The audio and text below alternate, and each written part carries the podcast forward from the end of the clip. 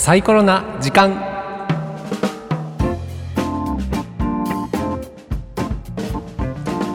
サイコロな時間。このコーナーでは一般社団法人サイコロ代表の谷口俊敦さんにお越しいただきましてメンタルヘルスケアについてカジュアルにさまざまな角度からお話をお伺いしていきます。はいはい。ということはい。で今日はちょっとなんか優しい明るめそうな感じちょでしたっとソフトリーでしたね、ええあのーどう言おうかなと思ってたんですけど、えあの流れてきた音楽が、ええ。はい。ポップで、ええそうですね。そうなんですよね。ポップで、えなんかそんな感じでそのままいっちゃいました。そのノリからこ感がちょっと上がりましたもんね。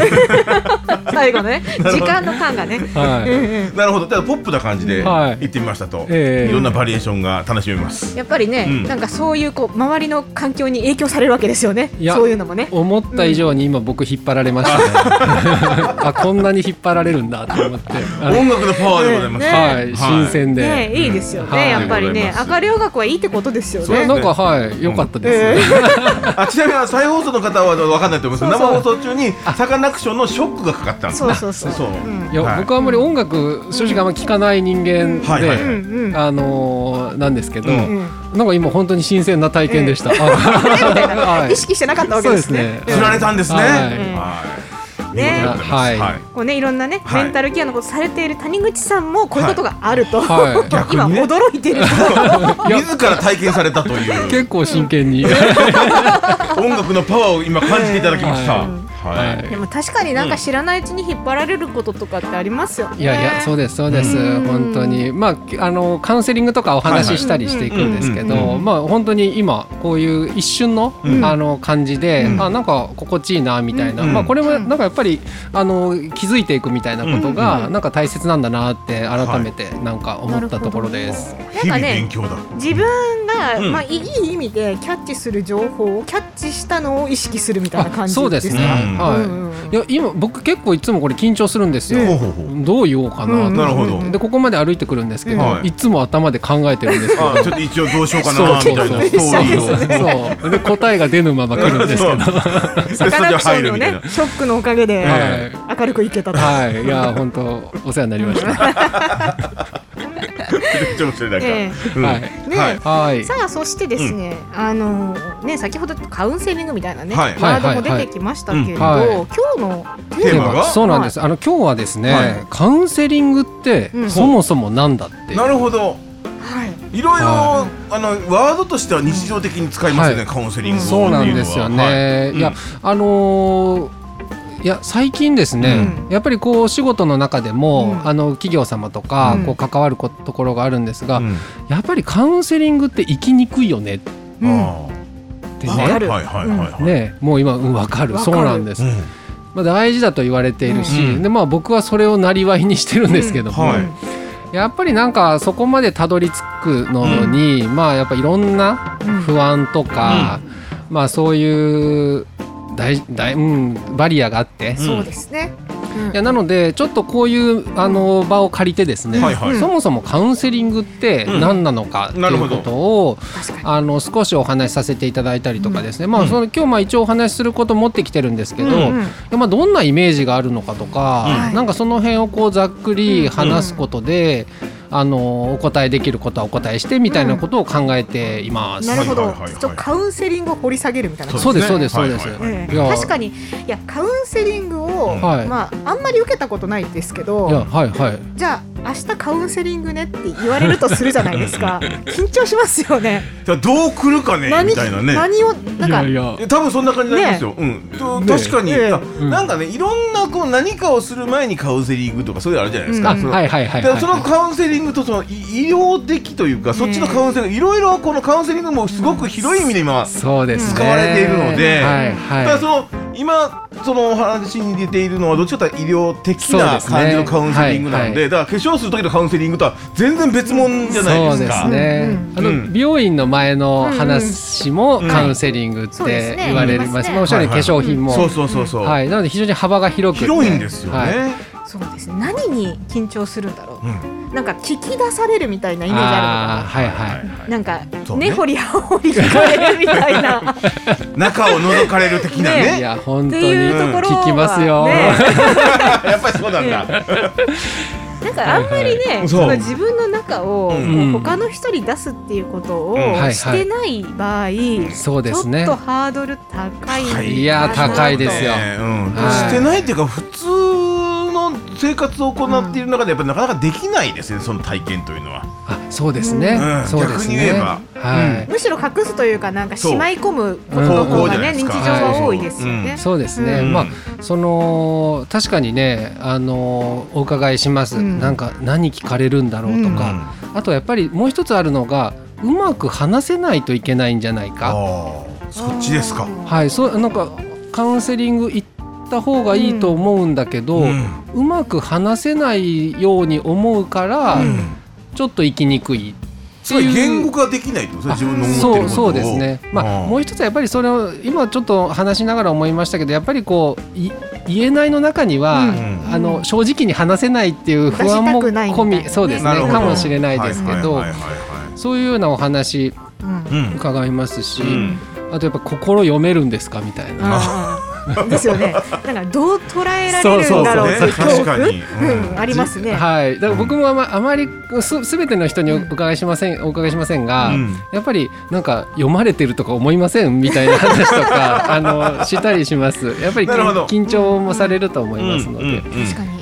はい。なんかね、うん。あの出す自分を出すっていうことに対して、うんなんかそもそもうんかなりのハなんでードルがあるよ。しょうハードルが、そうですね。カウンセリングというよりもみたいなね。そうですね。まずその一段階自分のことを言うっていうしかもそのインサイドの部分ですよね、表面はいいんですよまだ全然ね、はいはいでも自分のインサイドの部分をこうなんか人にうん。はい。であまあ言ったらちょっとこっぱずかしい話とかも多分はいはいするんだろうななんて思うわけじゃないですか、はい。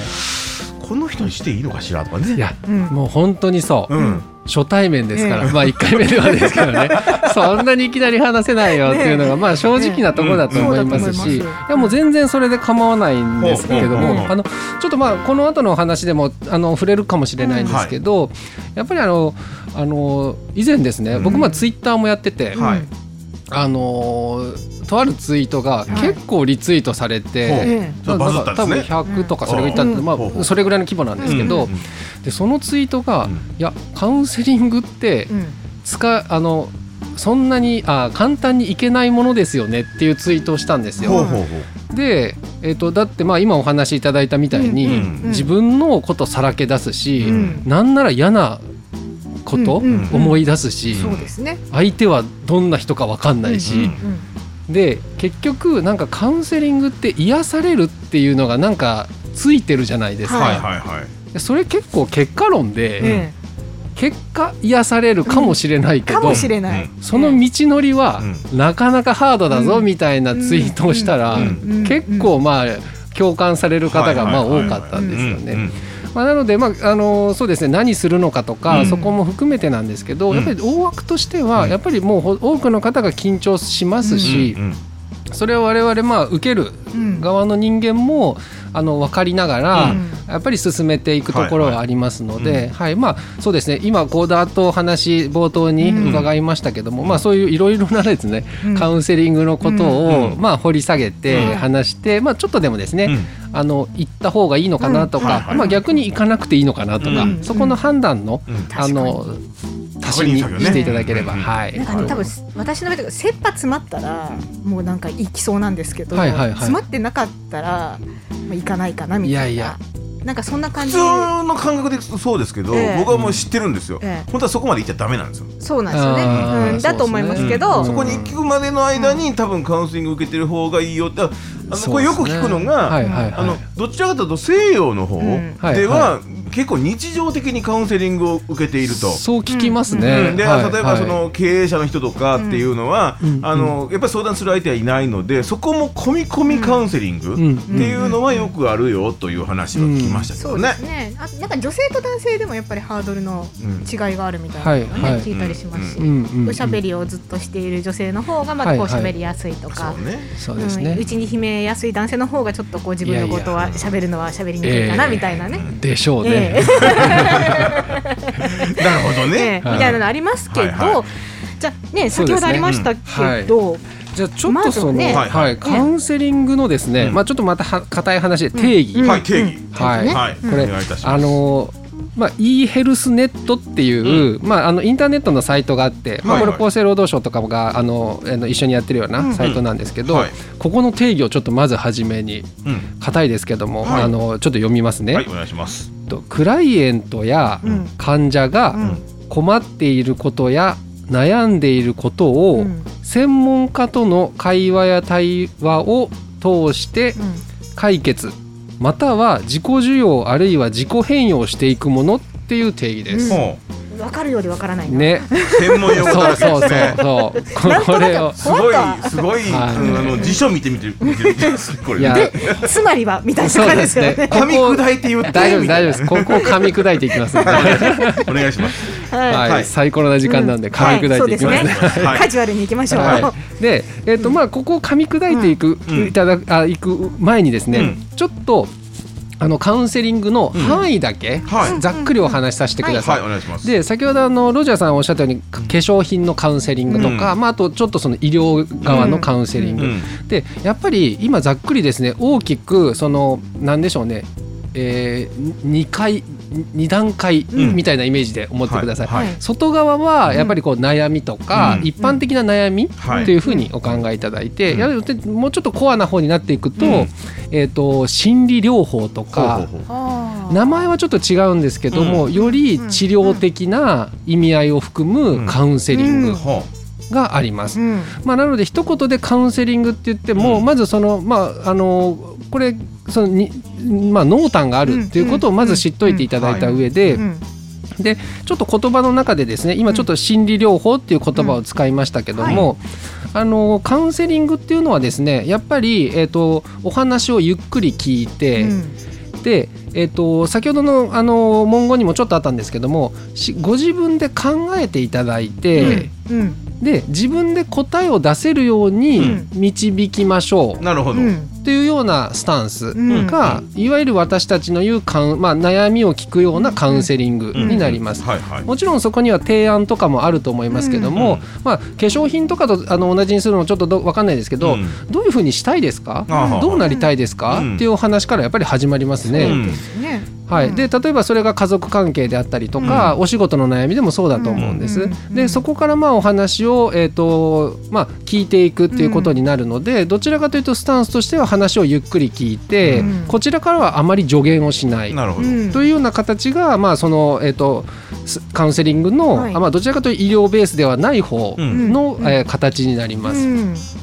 うんでもう一つその医療ベースになってくるとこう心理療法とか、はいはい。うん。まあ、精神療法とか、あのいろんな呼び方がまああるんですけども、えっと、そういうようなほところはですねどちらかというともうちょっと問題解決型ですね、うん例えばこういうふうにしていきましょう、とかうん。えーより、えーあともうちょっと後で話をしますけども心理療法の中でもお話をゆっくり聞くんですが、うん。その上でこういうふうな、えーうん。宿題をやってきてくださいとかですね。なるほど。はい、うん。あの以前ストレスの時にもですね、あのマインドフルネスとかありましたよね、うん呼吸してとか、うん。あれもどちらかというと心理療法のようなベースに基づいていて、うん。ちょっとこれをやることで脳が休まりますよ、うん。なのでやってきてください。うん。どちらかというとお薬みたいな感じですね。なるほど。なるほど。やるお薬ですね、うん。だから、はいはい。行動するお薬。そうですね、うん。そういうような大きな枠組みでいうとそういうふうな分かれ方がしていて、なのでこれもですね、やっぱり人それぞれカウンセリングって聞くと、ん。どこをイメージするかによってうん変わってくるじゃないですか。そうですね、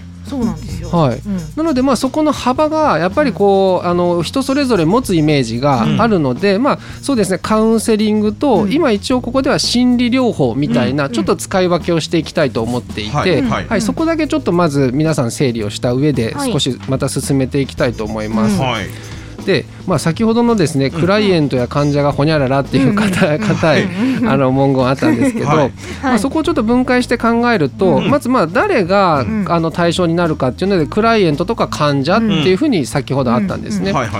でクライアントと患者って、まあ、これも呼び方もあまり関係ありません、うんあの医療でもクライアントっていう時もありますし、うん。まあ、なぜ困ってる人っていうことですね。